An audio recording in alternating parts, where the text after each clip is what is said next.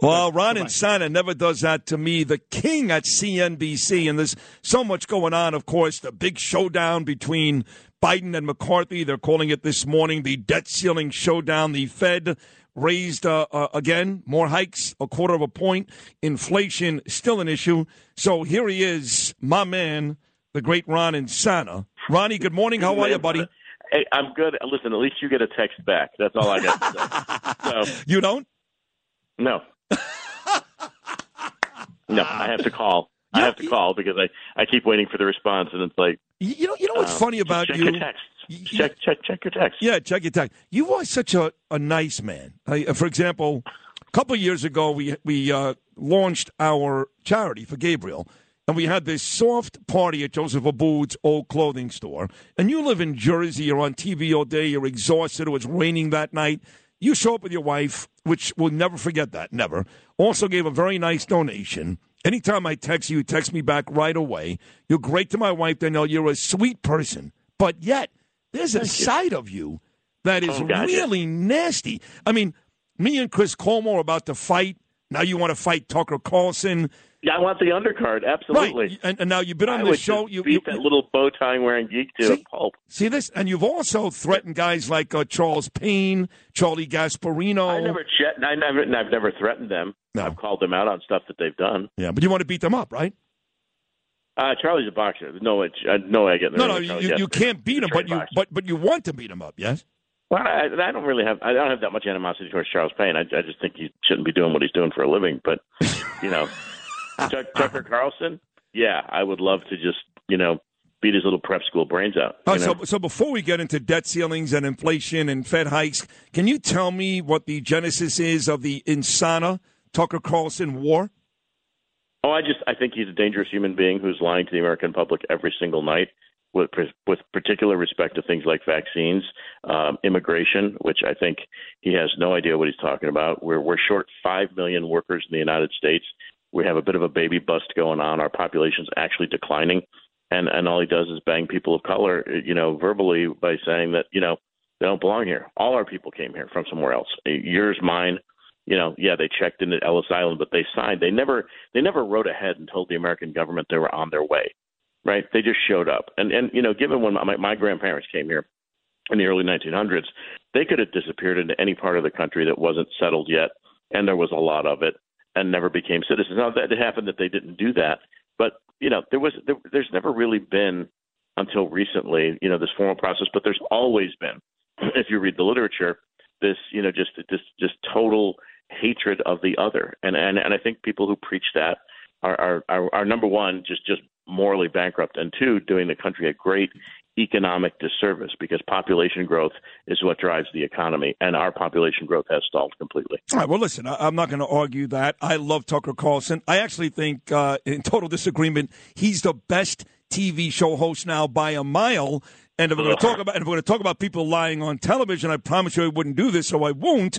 But you may want to take a look at some of the people you walk by the halls every day. So let's not talk about lying on I television. I work at CNBC, by the way. I work at CNBC. Oh, ah, they lie so. too. There's a bunch of people that lie there. No, too. no, no, Yeah, of course. no, no, no, no. Okay, No. well, listen, you're entitled to that opinion, but why so much outrage? What is what is all this? What happened? Did you get picked fourth? I think in a- it's true. No, no. I, did, did I get did I get picked fourth? No. like, like in a me? basketball game like 30 no, years ago? No, like, no, no, no, no, no. Well, well, first of all, bas- I'm five six.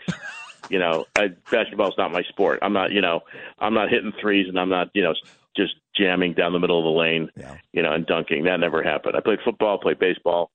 You know, so no, I, I, I'm I'm not concerned about my athletic skills. Okay. You know, All right. Because I just. uh, but no, the- the- I'm not angry for that. I, I think he is a dangerous human being. Okay. Well, we disagree there. Is that okay? Yeah, that's fine. That's of course. I still like you, love you, whatever. I love you, You know? too. I'm just, I always get so surprised. Like the Cuomo story pops up. You're like, I'll fight Carlson on the undercard. I'm like, what? Well, Ronnie? listen, I will tell you, if, if if Hannity didn't train MMA, I'd do them both at the same time so now you want to kick Hannity and Carlson's ass. T- together. Oh, uh, that'd be a, a blast. Are you kidding me? See now it all it, it's all clear to me why I misloved you all these years. It really is. Now I got to know you personally. I love you too. But he and used I, to wish me dead every time I was no, on no, the no. show. He loved you. That's that's he, when he said that. It was his way of being nice. And again, Yeah, I'm on record. Uh, both Sean Hannity. Hannity's actually a friend of mine. I love him, and Tucker Carlson. But see, that's the beauty of Sid and Friends in the morning, and that's why I think this show is different than most. In that Sean Hannity will come on, and I'll tell him how great he is, how much I love him. You'll come on. You're you're an absolute dear friend. I don't care whether you love him, hate him means nothing to me. People get Right. so outraged in the audience, but that's the issue with our country today. You should be able to have different points of view without killing somebody. Right, but you want to kill people anyway, Carlson. So do you. You want to you want to beat up Chris Cuomo. I do. I want to kick his ass. You're right. Uh, Uh, you, I would I would recommend that Chris not get in the ring with you. Oh, that, that would be well- my first Well, recommendation. thank you for that. Thank you for that. Yeah. Uh, I'm also not a very big fan of Joe Biden. Now he's an old man and all that, but you talk about people destroying the country. My God. no, no. Oh. Uh, how, tell me, tell me how. Please tell me how. I don't Look, know. I'm not- I- I'm- I- I- how many hours- is the show four hours? for your audience? Yeah, four hours. clear for your audience. Yeah. I am not some raging leftist. I am a centrist individual. I, I I like ideas from both sides of the aisle as long as they're prudent, as long as they move the ball forward. But Well- I don't. Given what he's done with with Ukraine, given how he's now beating back China and taking even greater he's, no, steps, no, no, stop, stop. He's not beating back anybody. He's not beating back China. China treats him like a little bitch. He does nothing to beat back China. That's what Trump did. Uh, the Ukraine thing is a disaster. no, We've given no. them billions and Ukraine thing a billions and billions of dollars in aid on a war that we never should have got involved in in the first place. I don't even want to go there about Joe Biden. He's destroyed. Putin in Poland. I, I, it's not going to happen. It's not going to happen. He would have gone to Lithuania, Oh, sure, yeah, right, Estonia, Latvia. By the way, by the way, the only reason why you've got a Ukraine-Russia war is because this idiot is in charge in the first place. Because the last guy who you can't stand spent four years, and there was no Ukraine-Russia war. So don't get me started on Biden and foreign policy. He's the most feckless and worst president in the history of the country. he's reconstructed NATO. He has Which is done- important. reconstructed because he because he's going back to paying for everybody else's business. When Trump said no, thank you. not Actually, Germany is paying more now for defense than they ever have. And who started that? periods. Who started that? The last guy. Well, first of all, they, they don't they don't kick money into NATO. They spend more as a percentage of GDP on their own defense. There is no donation or no payment or no dues that goes into NATO. Yeah. But I think Biden has done a wonderful job. I, I think the former guy would have let Putin walk past Crimea and take Ukraine back. Yeah, but no, but, but, but Putin wouldn't do it. Putin wouldn't do it because he respected and was intimidated by the former guy. This guy's such a pussy. Really? Yeah. Was was there a Russia Ukraine did war? use that word on was there a Russia Ukraine war? Yeah, they took Crimea in 2014. Was uh, Trump and then- president? Wait, wait, wait, That was Obama, and Biden That was in the White House Obama. then too. So Well, he when doesn't make that decision when then, Trump I mean, when Trump was the president of the United States, Ron, I'm going to end this right here. Was there a Ukraine Russia war? No, because Putin wouldn't do it. He did it when Obama was there. for one. He did it when Obama was there, and he did it when Biden was there. You can't connect Well, those he's, dots. get- he's, he's getting crushed and he's destroying his economy in the process. That's fine. Okay, great. That that's because of Biden. Biden gets lucky in that respect. Biden didn't know that. He did nothing. We're And then- providing a ton of support Uh, too much support. training and weapons. right, too much support. Why? Too much. Why Yeah, you want World War Three? You're not going to get World War Russia? Three. You're not going to. You want you want China to be emboldened to take Taiwan? You don't really believe all. Uh, by the way, by the way, there was no China-Taiwan talk when Trump was president. Now Yes, we're doing that. Been- no, no, there no, wasn't. no, no, there wasn't. China Taiwan talk No, there wasn't. And and North Absolutely. Korea stopped firing missiles into the water and towards No, they Japan. yeah, they did. No, they he went to see They Rocket Man and it stopped. He went to see Rocket No, Man and it stopped. They The, the one no, continued nuclear program. there were no bad deals with Iran. Listen, listen. This is the worst foreign policy president ever. You want to talk about the economy? Pull it out of Let's the. stick We're there. not supporting. We're not going back to the the Iranian deal. In fact, we're going the opposite way. We just Oh, worked with oh, Israel yeah. to dismantle a drone facility. Yes, yes. Very nice that, that these morons, Biden and Kerry, came to the realization that nobody in this country on either side wants to deal with Iran, who wants to blow up Israel every day. I mean, please, listen, the economy's a mess. Inflation was at 8 9% coming forever. down. Okay, coming it's down. coming down, but it was, Ron, it was terrible for months, a year, terrible. Okay, so you understand that this is more like a post-war environment than it is like the 1970s. I don't. I'll, any economist who's been talking about this and comparing this to the wage price spiral in the 70s that led to 11% unemployment, 13% inflation, and 20% interest rates is the wrong analog. We had a pandemic, we had a war that drove up energy prices, disrupted supply chains. inflation is now running at an annualized rate over the last six months at about 2%, right where the Fed wants it. It, this was a pandemic related. Oh no, no, and, okay, thank you. Uh, let's move to the pandemic. That, uh, you, you use that excuse for the next hundred years. Uh, tell me about this meeting well, yesterday. It's a reason. No, There's it's not. big, no, it's not. It was difference. a reason about two years ago, not anymore. Give me the uh, the, the, reason why uh, we have all these economic issues is the White House's administration has no idea what they're doing. From from from their economists to the people who build. it. I mean, they're, they're, are, a joke. You are they're on a one joke. This morning. They're, now listen. No, I'm, I'm telling the truth. Now give me the the meeting between Biden and McCarthy yesterday. Now, Biden. Yeah. Biden doesn't want to do anything here because it was up to Biden. Our country would look just like Europe, right? Small houses, federal government in charge of everything. This is what he wants. So he doesn't really want to really negotiate or do anything to fix this debt ceiling because he's Are you stupid. like doing crystal meth in the morning before your shows? I'm being, I am giving you the real facts.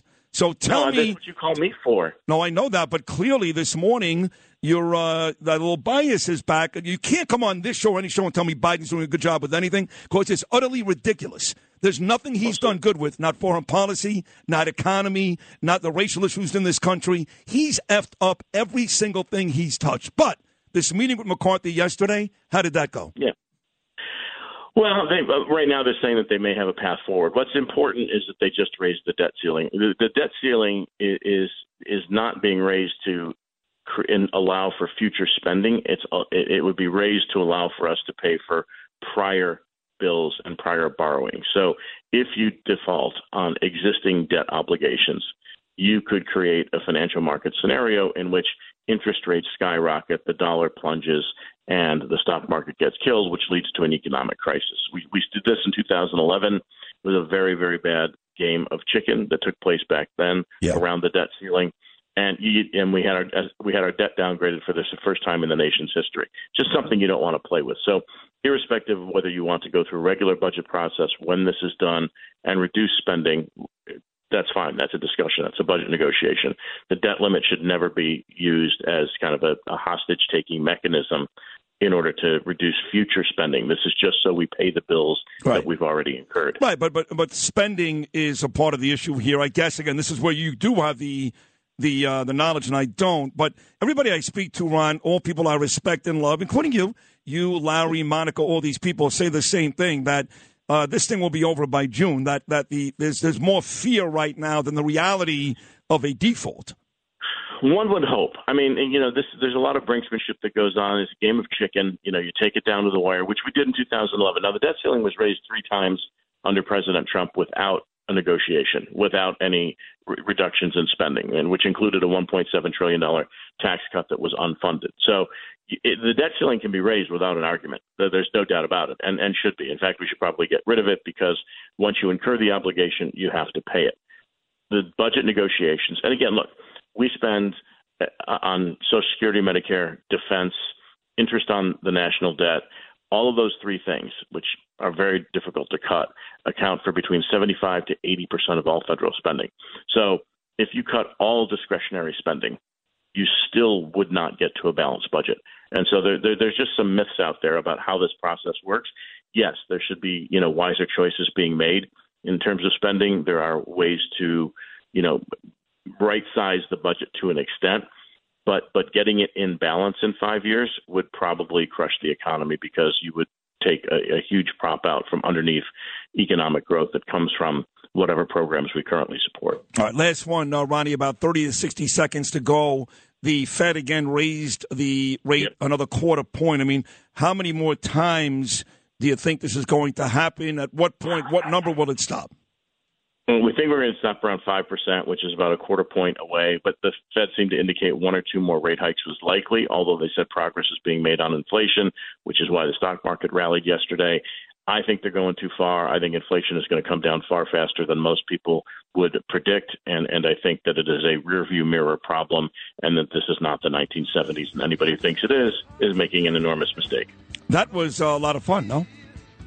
Yeah, I enjoyed it. That's a good way to start your day, Ronnie. So, Yeah, um, I'm gonna, go drop a Xanax and see if I can make it through the rest of the day. Bro, I love you. That's uh, that's what it's all about. Yell, yell and scream at each other, go back and forth, and at the end of the day, shake hands and tell you I love you. That was a great, great appearance. I'll talk to you again very, very soon, Ron Insana. Thank you so much. Well, my, friend. my man, Ron Insana, right there on Sid and Friends in the morning. Get a little fiery at 6 a.m. I like that. Hi, it's Lou Dobbs for Priority Gold, America's precious metals dealer. These are volatile times with high inflation, soaring debt, wars on multiple continents, and rising financial stress. Central banks are buying gold to diversify their reserves, so are many Americans. Call Priority Gold and find out how precious metals can help you diversify your portfolio. They're highly rated and happy to help. Call 1-866-303-6357 or get a free gold guide at PriorityGoldGuide.com. That's PriorityGoldGuide.com.